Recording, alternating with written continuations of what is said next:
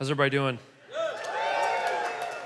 Good, good. I had to make the nine o'clock do that twice because the first response was lame. So you guys did good with that. Thank you. Um, if you guys ever wondered how cool I am, I received a note last night at the five that said, on a scale of one to Spider Man, you're amazing.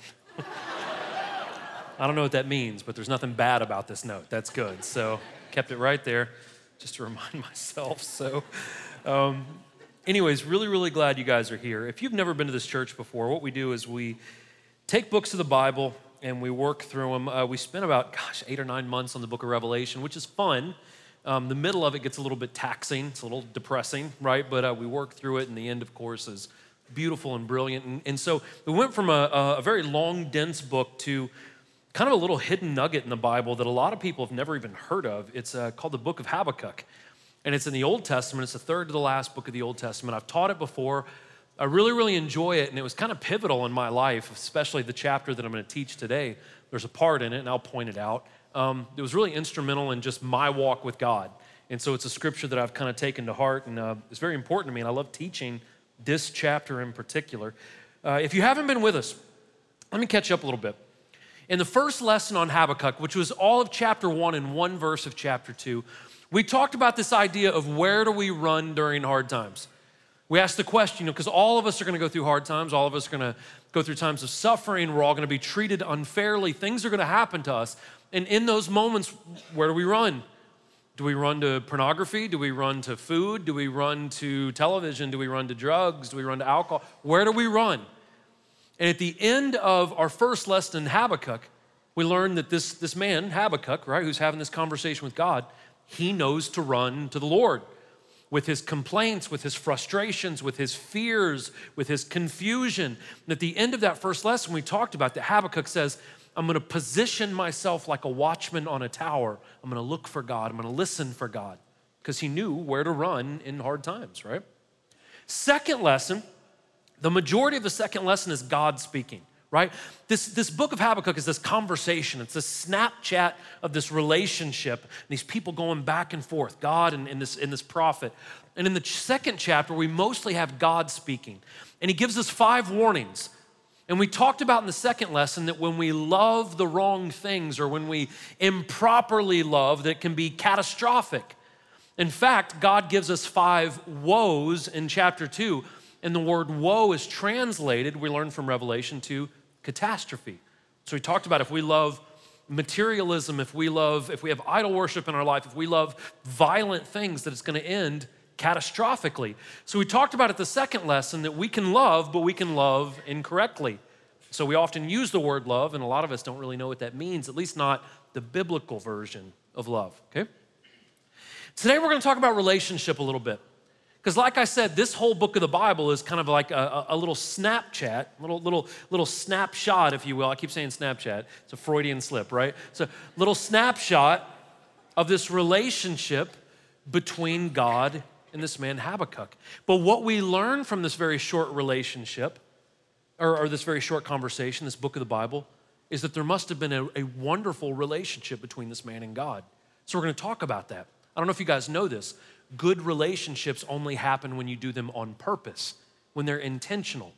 You don't run into a couple that's been married for 40 years and it's like, well, we don't know how it happened, just said I do, and here we are, right? 40 years later. It takes work.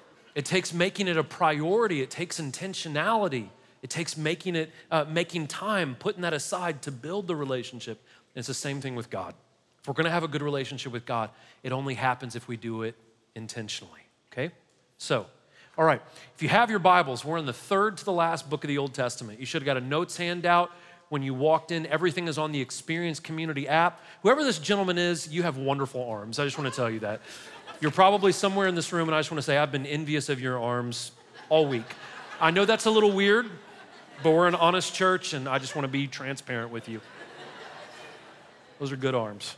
So, saw that on Facebook, and I'm like, I'm going to use that. So, arms like this should be celebrated. So, anyways, I know that's weird, but hey, here we are, right? So, I'm going to pray. Promise I will not talk about any of you anymore during this lesson, and we will move on, and, uh, and, and God will do a lot to us today, okay? So glad you guys are here. Let's, uh, let's pray. Lord Jesus, God, we love you. Thank you, Lord, for a church where we can joke and, and we can have a good time. Lord, thank you, God, for the freedom that we have in this room, Lord, that we can just kind of hunker down, break open your word, and that we can learn something from it, God. Lord, we pray that you not only bless this church, us in this room, God, Lord, but we pray that you bless every single church in our community that teaches the truth, God. Lord, we pray that your kingdom is advanced through them. God, bless the wonderful nonprofits that we work with, especially Portico that we're highlighting this month. God, a wonderful organization. God, we pray that you open up our eyes today, open up our ears, Lord. Let us have a desire to be better, God. Lord, set our focus on you, Lord. We love you, we thank you, and we lift you up in Jesus' name. Amen. Okay, I'm going to read a little bit. I'm going to do my best to break it down, and uh, let's see where God takes us. Okay, here we go. A prayer of the prophet Habakkuk according to Shigionoth. Lord, I have heard the report about you. Lord, I stand in awe of your deeds. Revive your works in these years, make it known in these years. In your wrath, remember mercy. Now, here's something interesting. The third chapter of Habakkuk is a prayer, it's also a song. It was intended not only to be prayed, but to sung, be sung, just like that last worship song that we did. This Hebrew word that is very hard to pronounce this Hebrew word is not translated into English because all it means it's, a, it's simply a kind of Jewish song. So, a neat fact about this chapter this chapter probably would have been very popular in worship gatherings in Jewish culture, right? So, they would have gotten together just like we sang these songs, they would have sang this chapter of the Bible and they would have celebrated and worshiped with these words. Now, that brings us something very interesting, right? Music and worship are a huge part of the Christian experience. I don't know if you've ever thought about this, right? But why do churches always typically open up with worship? And why is there music in most church services? Why does this happen? The reason why there's a lot of music in church is there's a lot of music in the Bible. In fact, the largest book of the Bible is a collection of songs. And all throughout the Bible, both Old and New Testament, there's a ton of worship, a ton of music, a ton of singing. Now, in our day and age, we have to be very careful with worship music because there's a lot of worship music that is very theologically out of whack. It doesn't line up with the Bible very well. So, just because it's worship music doesn't mean it's worship music that honors God necessarily. Worship music is also supposed to focus on Him. And something that is unfortunate with a lot of new worship music is it tends to focus on us all the things God can do for us, and it's about me, me, me, me, me. And worship is not about you, it's about Him. The point of worship music is the elevation of God, but when we elevate God, it does lift us up too. It edifies the church body, but the focus is Him, right? The focus is Him. Music is also a way to bring us all together the corporate worship experience. Not everyone is meant to teach up here. Most of you have no desire to teach up here. What is that, like the greatest fear, like bigger than death? Is public speaking? I'm like, really? You'd rather die than do this. That's what you guys think of my profession, right? So, I know not everyone's designed to teach, and I know that not everyone can play musical instruments or sing like the men and women up on the stage do, but that's fine. When we have corporate worship, we can all participate. We all kind of become one. We unite during that time. And that's a good thing. Now, if you don't like worship and if you don't like worshiping with other people, like heaven might kind of suck with you. Like, because like there's gonna be a lot of that in heaven. You get into the book of Revelation, we sing a lot together, we praise a lot, there's a lot of instruments, like all that stuff is gonna happen. So, like, maybe you should get used to that if you're a follower of Jesus, because there's gonna be more of it. There's also a proper way to worship. When we worship, we're to approach God with awe. Look at what Habakkuk says here. He says, I stand in awe of your deeds. That when we worship, we're to be in awe of God. We're also to remember what God has done. That last song's a perfect example, right? There's a lot of scripture in that last song, all the songs that we did today. Remembering the cross, remembering the goodness of God, remembering the things God has done for us. We're also to worship in spirit and truth. That means that we worship with our emotions, that we worship with our heart, right? God, that, that we worship through the power of the Holy Spirit. But we're also to balance that with truth. There's a lot of people that worship with their emotion, but they don't worship with their mind. They don't worship with good theology, and we're meant to blend the two. We're also meant to anticipate God's presence. This is a very churchy thing to say. We often say we should have expectation when we come to church. Listen, when you come here and you worship with a thousand of your brothers and sisters in this room together, like we did today, there should be an expectation of feeling the presence of God, right? Where any two or more are gathered in my name, I'm right there in the middle of them, the Bible says. We should anticipate that. We should also center all worship on Him. Worship is our opportunity to make it all about God. Here's the ironic thing about our relationship with God the more we make it about Him, the more He makes it about us. The more He blesses us, the more He does awesome things in our life. Whenever we focus on Him, we become better people, okay? Now, Habakkuk is going to talk about praising God for the things He's done in the past, all right? He says, God comes from Teman, the Holy One from Mount Paran, Selah. His splendor covers the heavens, and the earth is full of his praise. His brilliance is like light, rays are flashing from his hand. This is where his power is hidden. Plague goes before him, and pestilence follows in his steps. He stands and he shakes the earth. He looks and startles the nations. The age old mountains break apart, the ancient hills sink down. His pathways are ancient. I see the tents of Cushan in distress. The tent curtains of the land of Midian tremble. Now, what is all that?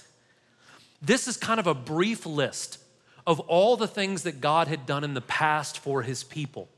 Now, what you can kind of almost sense is Habakkuk is kind of psyching himself up. God, you've delivered my people in all these different places. You've done all these amazing things. He's encouraging himself in the Lord. Now, what in the world does that mean? I'm going to tell you what that means. And I'm going to, I'm going to give you a scenario. Ultimately, your affirmation, ultimately, your encouragement, ultimately, your value does not come from other people, it comes from God. And as Christians, we have to learn to get our affirmation ultimately from God. Now, listen, I'm a words of affirmation person. Five love languages, right? I appreciate affirmation. But ultimately, I can't depend on you or even judge my value based on you. I have to get that from God, okay? Let me give you an example, practical. Three or four years ago, I can't remember how long it was, we had, we had two or three people on staff. We call it a team, but you know, so for clarity, our staff that would constantly complain that they weren't affirmed enough, right? I took our staff out to lunch every single Thursday. We can't afford to do that anymore because it's a, a, lot of people now, but we would take them out every single Thursday. We'd go to movies if we had extra long weeks. I would give them bonuses at the end of the year. I felt like I took care of people pretty well. So I was struggling. And I went to another pastor friend of mine and I said, Hey, I got like two or three people on my team. They are, they just, they're never satisfied. I cannot encourage them enough. And this individual, this pastor said something brilliant. He said, Corey, you, you know, of course, you're to affirm them, you're to be a good boss, but ultimately, they need to learn to encourage themselves in the Lord. Now, how do you do that? You pray, you read the Word of God. There is a lot of encouragement in this book. You read the Word of God, you record what God does in your life and what He's done in the past, and then you reflect. Pray, read, record, reflect, or remember. And so we have to learn to get our encouragement and our affirmation from the Lord because people will let you down, okay? You have to do that. Habakkuk also mentions a couple of different places. He mentions Teman because it was an oasis city, and he's saying, God, you're our oasis. You're where we get our refreshment. You're our refuge. He mentions Mount Paran, which is Mount Sinai. That's where Moses got the Ten Commandments. He's reminding himself that God gives us clarity, He gives us direction, He gives us justice. When it says, if you have a Bible, it'll say to the side, Selah. What that means is this that's a pause, that's a musical term. And when you pause, you're meant to reflect on what you've just read. So we read something and we're meant to pause and think about the magnitude of what we've just said. Side note, when's the last time you really thought about the words that you're singing? Whenever we say things in worship and we say, You're all that I need, is he all that we need in our life, really? Uh, he should be, but is he? Do we really think about the words that we say? Habakkuk also compares God's splendor to a, a, a, sunrise. He says there's like rays of light coming from your hands. This is yet another reminder to us that God is outside of, of even our greatest imaginations, right? The Apostle Paul said that God lives in unapproachable light. But when we have a relationship with God now, we get a glimpse of that unapproachable light. Here's what's neat if you were with us during Revelation one day we will be allowed to approach the unapproachable light. Right now, we can't see God in his fullness, but one day we will get to approach the unapproachable light. That's really neat. Not only is God light, not only is God good, God is also powerful. He's sovereign. God isn't powerful because he has a lot of armies, though he does have angels. That's not what makes him powerful. God is powerful because he can, he can control the elements, he can control the land and the earth and the water. He says, plagues and pestilence follow his footsteps. He stands and he can shake the earth. So if God is good, this is very important, and if God is powerful, that means that he wants what's best for you and he's willing to help you and he's able to help you. When we go to God, we have to know that He's good and He's strong, which means He wants the best for us and He is capable of helping us and taking us where we want to go. We need to remember that. We also see that Habakkuk mentions four different cities or towns. Now, what's interesting about these four towns, is all of these four towns were areas that the children of Israel, the people of God, traveled through on their way to the promised land. But all of these towns were in the wilderness. Look at the symbolism. God, you took us through all these places where it was dry, it was tough, it was confusing, but ultimately you had somewhere, somewhere for us to go. You had a promised land, you had somewhere that you were taking us. What is interesting about that, too, is as we go through those people, or as we go through those places, God makes us into better people. We become better people when we go through hard spots in our life. Any of you guys in this room, you ever been in a place in your life where you're just like, uh, there's no way we're gonna get out of this spot, right? There's no way we're gonna make it. There's no way we're gonna be able to, to get out of this financial rut. There's no way that my marriage is ever gonna get fixed. There's no way that this relationship is gonna get mended. There's no way. You ever done that and then five years later it hits you? God, you brought me through that. I couldn't see any light in that moment. But listen, not only did you bring me through that, God, you made me a stronger person through that adversity. Do you know the Bible says that we're going to be refined like gold in a fire? Do you know the only way to refine gold in a fire is you have to turn the heat up really, really high? So, what God does is he takes us through hard times. Sometimes God takes us through times of suffering in seasons that are difficult and confusing. But when we come out the other side, we become sharper people. Listen, the only way for a knife to get sharp is to rub it on a stone, right? Friction. The only way to get gold is to turn up the heat. The only way to get a bigger muscle is to put more weight, more resistance. This is what God does to us throughout life, right? Is He puts things, scenarios in our life that we get through them and they may be tough and we may not understand, but when we get to the other side, God has made us better. He's refined us, He's sharpened us. Okay? All right, you guys are awfully quiet. Next, next part. Are you angry at the rivers, Lord? Is your wrath against the rivers? Or is your rage against the sea when you hide on your horses, your victorious chariot? You took the sheath from your bow, the arrows are ready to be used with an oath, Selah. You split the earth with rivers. The mountains see you and they shudder. A downpour of water sweeps by. The deep roars with its voice and lifts its waves high. Sun and moon stand still in their lofty residence at the flash of your flying arrows, at the brightness of your shining spear. You march across the earth with indignation. You trample down the nations in wrath. You come to save your people, to save your anointed. You crush the leader of the house of the wicked, and you strip him from foot to neck, Selah. You pierce his head with, your own, with his own spears. His warriors storm out to scatter us, gloating as if ready to secretly devour the weak. You tread the sea with your horses, stirring up the vast waters. Now, what Habakkuk is doing here, in the previous part, he thanked God for what has happened, what God has done. Now he thanks God for what he is going to do. He asks some rhetorical questions. Habakkuk says, God, are you angry at the water? No, God doesn't get angry at the earth. There's nothing evil about the earth. God gets angry at the rebellious people on the earth, and he will pour out his wrath on the evil people of the earth. So in Habakkuk's time, I'm going to get off here on a, on a winding road here in a second. In Habakkuk's time, there was a multiplicity of gods. We talked about this last week. There are no other gods, but people be- believe there was a God for the sun, a God for the moon, a God for the rivers, a God for the oceans, a God for the crops, a God for all these different things, right?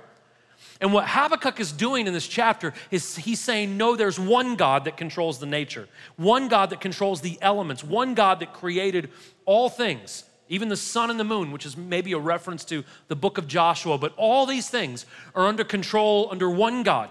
Now, listen, this is where I might hurt some feelings or make you think I'm a heretic or something. Whenever people argue about things in the Bible, Christianity is crippled right now because we argue on minor things. Things that are not majors, they're minors, that are not salvation issues, but we love to fight about them amongst ourselves. One of those arguments is is the earth 9,000 years old or is the earth 5.4 billion years old? And people argue about it. And they get into Genesis 1 and 2 and, well, you know, 24 hour days. And no, no, no. A day is like a thousand years. That word day can mean three different, all these different arguments, right? Now, the point of Genesis 1 and 2 is, has nothing to do with a 24 hour day. Nothing. The point of Genesis 1 and 2 is Moses was saying there's not a multiplicity of gods that created things, there is one God that created the heavens and the earth. The point of Genesis 1 and 2 is not the age of the earth. The point of Genesis 1 and 2 is that one God created the earth. Whether it took him 5.4 billion years or six days doesn't make it any less miraculous. Either way, he still created everything. So we squabble So we squabble about things and we completely miss the point. The point is there is one God and he has done all things, right? Focus on the majors. You can talk about the minors. Do not fight with your brothers and sisters about things that are not essential to your salvation. It is a waste of your time. Just throwing that out there. So it also says that God pours out his wrath. Now, one, God doesn't pour out his wrath on good people, he only does it on evil. And God doesn't do it for no reason. God inflicts his wrath on evil to save and to protect his people. The people that Habakkuk is worried about is the Babylonians, this group of evil people coming in to take over his territory where he lives. God's gonna deal with that. In Daniel chapter 5, he deals with these people. God is gonna deal with the last evil civilization. We talked about that in Revelation chapter 18. So we see another pause, the second pause, Selah. That means that we are to pause and remember that all the evil in the world will be taken care of. God is going to deal with it. There is nothing evil that is going to go unpunished. God will deal with that evil. God will also humble the proud. At the end of this section, Habakkuk says that people are going to come in, they're going to gloat as if secretly trying to devour the weak, but God is going to strip them from foot to neck. God is going to pierce them with their own spears. God is going to humble the arrogant. Every single Christian in this room, you should memorize Proverbs 16, 18. It simply says that pride comes before a fall. There is no room for arrogance in the life of a Christian. Absolutely none. There is no room for arrogance. It also says in James chapter 4, 6, James was the brother of Jesus. It says in James 4, 6, that God draws near to the humble, but he resists the proud. So whenever I see a Christian being arrogant about how Christian they are, they're not as close to Christ as they think they are because God pushes away from the arrogant. Always err on the side of humility. Always err on the side of humility. Be humble.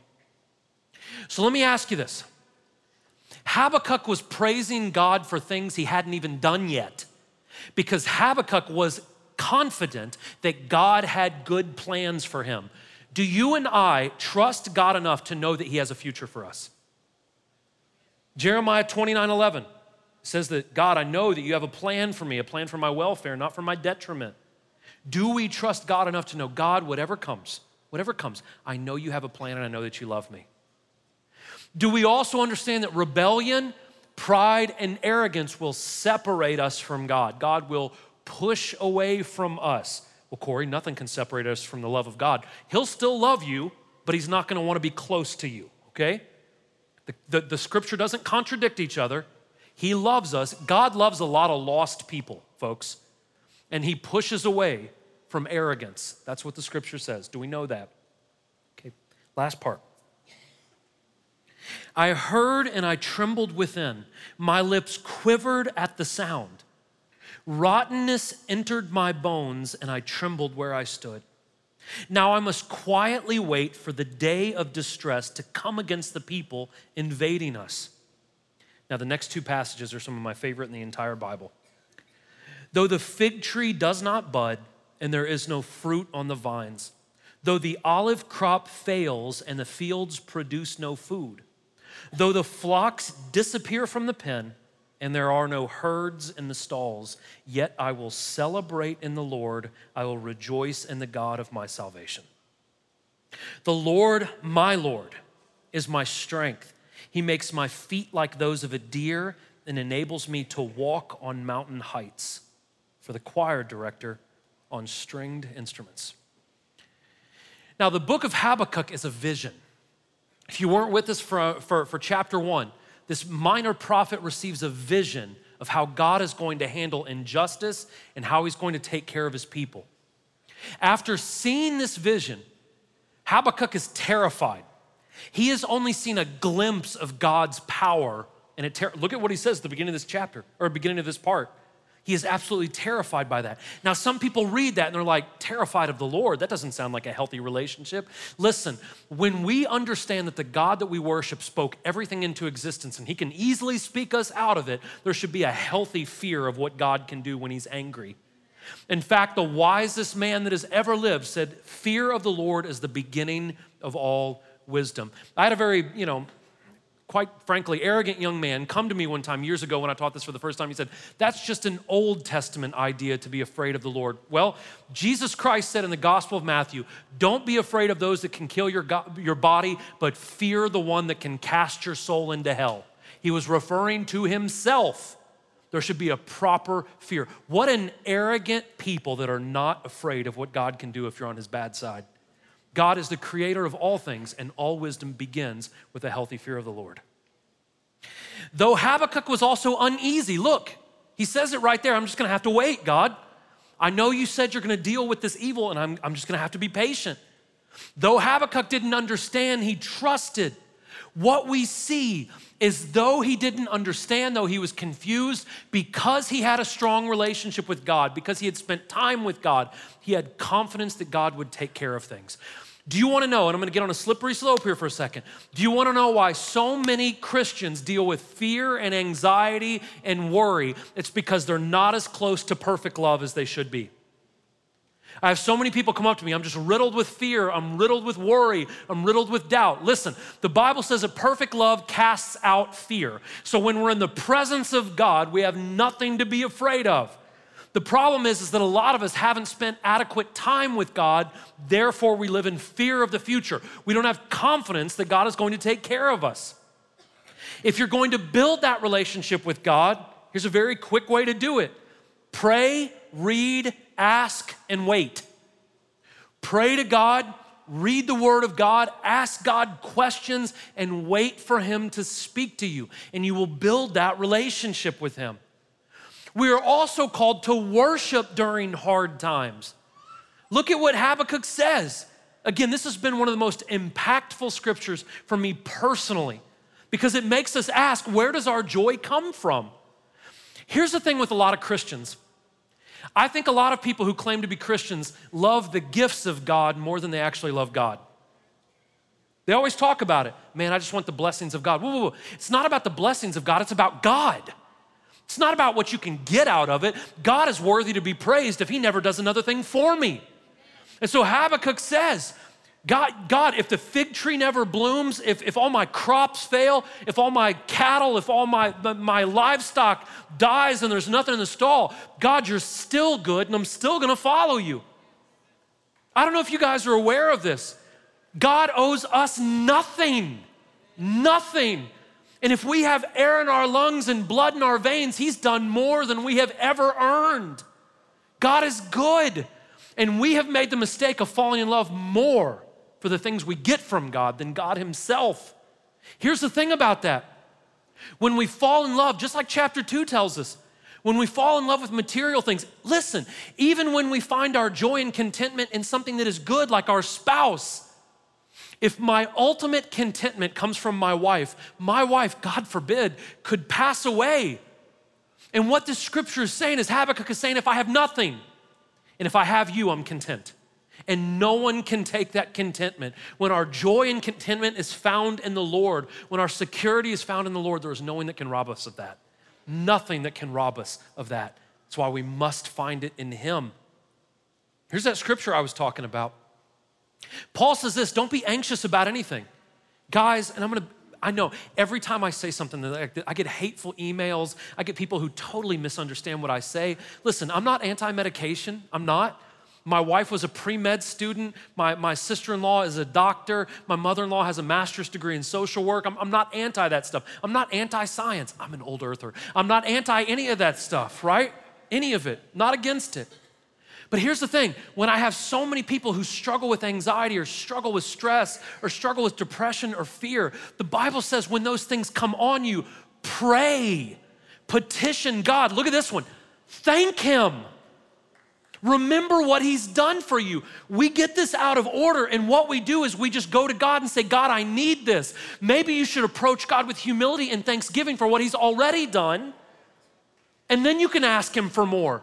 Get it in our minds that God owes us nothing. But when anxiety raises up in us, God, instead of just going straight to a pill or to a drink or to a joint, why don't you try God? I mean, just give him a shot. And Paul says that if you'll go with prayer, if you'll go with thanksgiving, if you'll present your requests, God will give you a peace that transcends all understanding. Again, please don't take that out of context. Please don't send me hateful things. Please don't do that. There's no reason for that. But I'm saying when we reach anxiety, when we reach fear, let's go to perfect love and let's see if perfect love will drive out that fear because the word says it does. Here's our problem. I love this quote. This clergyman said, Until we can sing and rejoice and delight in God the way misers do in gold and kings and scepters, we can never have contentment in this world. We cannot do it. Until we love God the way politicians love power, until we love God the way greedy people love money and all their achievements, we will never find contentment in this world. And the reason why many of us have not found contentment in this world is we don't love God the way that misers love gold and kings love scepters. We haven't done that. So Habakkuk compares his ability to carry on. He says, God, because you're with me, I'm like a deer that's navigating mountaintops. Isn't it interesting? There's gonna be mountains in our life. There's gonna be jagged edges in our lives. There's gonna be obstacles in our life. But what Habakkuk is saying is, because of you, I can navigate these things. I can make it. I can move forward. That means that we have to have God's provision to make it through this life. Man, this life is brutal, guys. And without God helping us, without us leading us, we're not gonna make it. But if we will trust Him, if we will learn to praise Him in tough times, not only will you make it, you'll be shocked at how far God will take you. You'll be shocked at the things you are able to do if you depend on God. David said it like this. He wrote this in the middle of being pursued by a king that wanted to kill him, right? He's living in caves. David says, Who do I have in heaven but you? Who do I want? Who do I desire on earth but you? My flesh and my heart fail. I don't know if you know this about David, like, failed quite a few times in a pretty major way, several times. He wasn't a perfect man, but because he kept going back to God, God helped him navigate this life. He says, God's my strength, He's my portion, He's everything I need. He helps me get to the other side. So, the book of Habakkuk, it's your first time here and you haven't heard me say this, again, it's just, a, it's just like a, a fraction of a relationship. There's this huge relationship that Habakkuk and God had with, with each other. You can't talk to the way God, uh, Habakkuk does in this, in this book without having a strong relationship with God. And all we see is just this, this little bitty part of it, right? This little bitty snapshot. We just see a little bit of what, what God and Habakkuk's relationship looks like. And so, what we see in Habakkuk, at the very beginning, he says, I'm gonna position myself, I'm gonna look for you, God. I'm gonna listen for you. He's building this relationship. All the time, I hear people say, Well, God doesn't provide for me. I've never seen God work. I've never seen anything miraculous. God's never spoken to me. Listen, God is always trying to communicate. God is doing miraculous things all around us all the time. God is trying to, He's provided for you. If you have made it here today, God has put provisions in your life. The problem with us is we're so distracted that we don't see it. We don't have a desire to see it. Jesus said in the book of Revelation, in the first three chapters, He said, Those of you who have ears to listen. Now, He knew that everyone had ears. What he was saying is, those of you who have a desire to hear me, you'll hear me.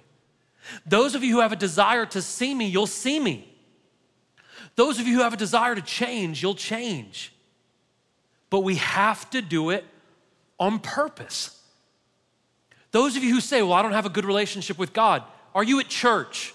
Are you reading the Word of God? Are you praying? Are you making it a priority? Well, Corey, I'm busy. I hate to break it to you, everybody's busy. Most of us are busy, but we're not productive. We're not efficient because we don't know how to prioritize time. Well, if I just had more time, everyone on planet Earth gets the same amount of time. We all get 24 hours in a day.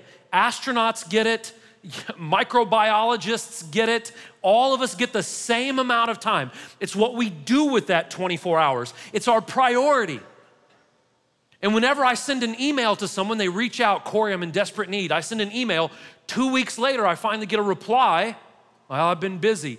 Watching five hours of Netflix, not working, right? What are you busy doing?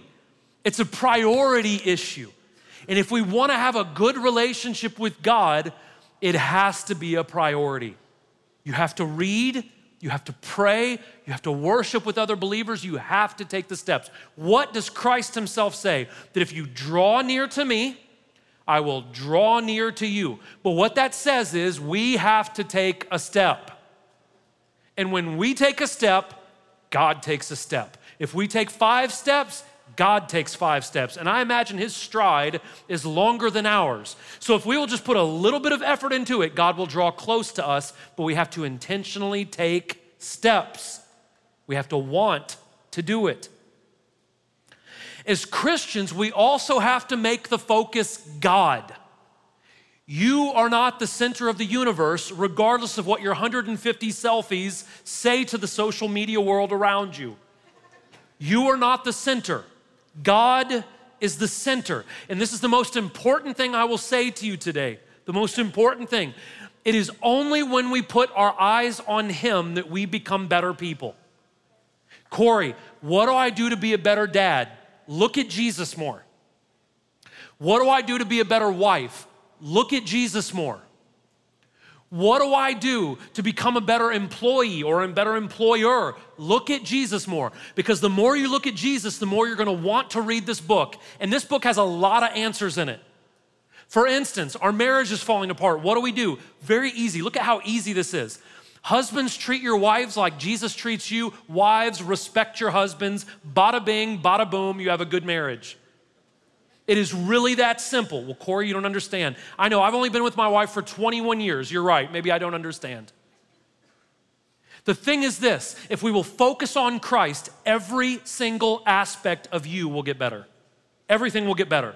The problem is, it's hard to look at Jesus when we're constantly looking at ourselves. Right? It's hard to look at Jesus when you're on Netflix for six hours a day. That's the average right now in the United States. It's hard to look at Jesus when you're more concerned about your work all the time. Glad you work hard, but your work is not your legacy. My work, being a pastor, this is not my legacy. My wife and my kids are my legacy. My relationship with Christ is my legacy. That's my legacy. If you want to know how to be better, look at Jesus more. Turn your eyes up, pray, read, be at church. Make him a priority in your life. Let me also ask you this. We say as Christians that we love God, but what if God never did another thing for you? What if God never blessed you financially again? God forbid, what if you lost your family? What if you had nothing left except for Him? Is that enough? Would we still follow Him? Would we still trust Him? Like I said before, I think a lot of people are more in love with the benefits of Christ than they are with Christ Himself. When we did the book of Revelation, we said the beauty of heaven is not the streets of gold and the pearly gates. The beauty of heaven is Christ, it's being with Him. Be honest with yourself. What if He never blessed you again? What if the fig tree never budded? Would you still love Him? Would you still be with Him? Would you still trust Him? Would you still follow? The last thing is this. Maybe the three most pivotal words for us in the New Testament was written by Paul when he said, I am persuaded. He follows that with this long list of all the reasons why he's convinced that God's love will never be pulled away from him. Let me ask you this, Christian, if you're a Christian in here. Are you persuaded that God is truly the answer? Now, I know everyone's, well, absolutely, Corey. Then why in the world is 60% of all Christian men addicted to porn?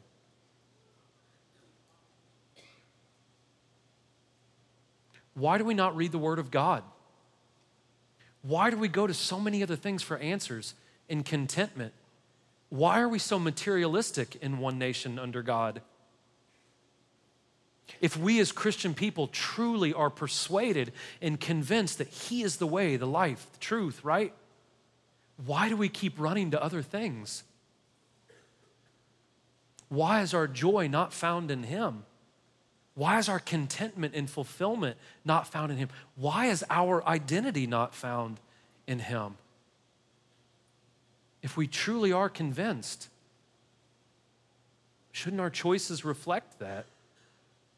So let me ask you, believer and non believer, if you're a non believer in this room, has our navigation, has our direction, have our decisions led us to a place of fulfillment?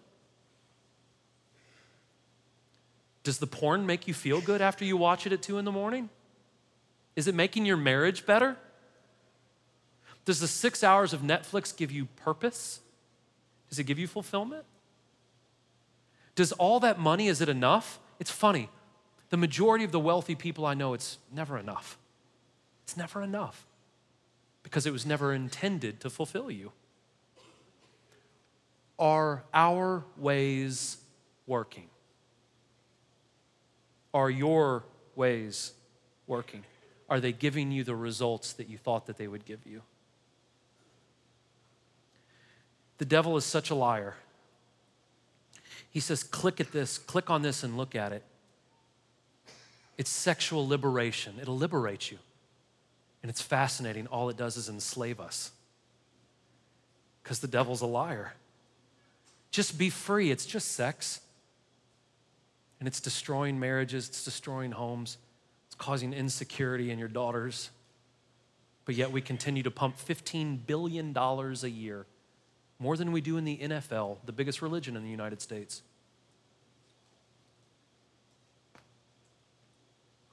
Are our ways working? If they're not, I have good news. There's another way.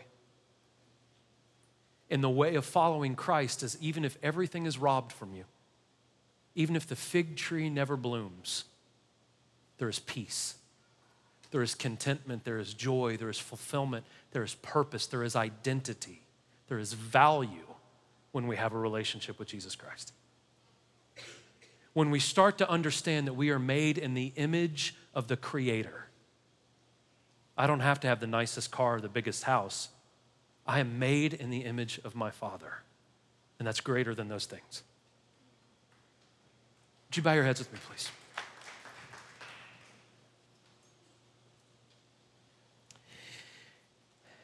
Listen, if you are in this room, Dave is up here to my right, your left. He's wearing a button up plaid shirt.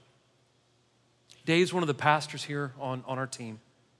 If you are in this room and maybe you are not a Christian, you're not a believer, Listen, this is not to point you out. We're, gonna, we're not going to make you recite a prayer. We're not going to make you get on your knees and pray. Nothing like that. If you have any questions, if life is not going the way you want it to go, would you please come up here and talk to Dave? He's a good man, he's a gentle man, he's a knowledgeable man. He would love to talk with you for a minute and, and, and help you find your path. There's also men and women on both sides of the stage. If you need prayer for anything, and here's the last thing, guys, and I don't know why I'm led to say this. I didn't say this at any of the other scripture or uh, any of the other sermons. The communion around us, there's communion all the way around us, represents the body and blood of Jesus Christ. Here's what I want to speak to, and I don't know who needs to hear this today. If you're a believer in this room and maybe you have forgotten where your value comes from, if you thought the only thing that makes you valuable was your job title, if you thought the only thing that makes you valuable is your physical looks, if you thought the only thing that gives you value is your money or your success or your achievements, that is a lie. Your value comes because the creator of the universe made you in his image. He knows every hair on your head, he knows every thought and action that you've ever had. Your value doesn't come from what you've done or what you've, what you've made or what you've messed up. Your value comes straight from the King of Kings, and He absolutely is enthralled with you. He loves you. He wants what's best for you. He has a path and a direction set out for you, but He needs you to take a step. If you will ask God to forgive you of your sins, there's communion all the way around you. You're welcome to take that, and you can be reminded because the blood and, and body of Jesus Christ that was given for us, that God loves us and has a plan for us, and our value comes from Him. Lord Jesus, we love you. God, we thank you and we praise you, Lord. I, I pray, God, that you keep your hand on every single one of my brothers and sisters in this room. Pray, God, that you bless them and protect them and keep them strong. God, we pray, Lord, that you'll just encourage us, Lord, and that we can encourage ourselves in your word and in our relationship with you. Lord, we love you, God. Keep your hand on us, Lord, until we meet again. We pray all these things in Jesus' name. Amen. Love you guys so much. You're welcome to help yourself.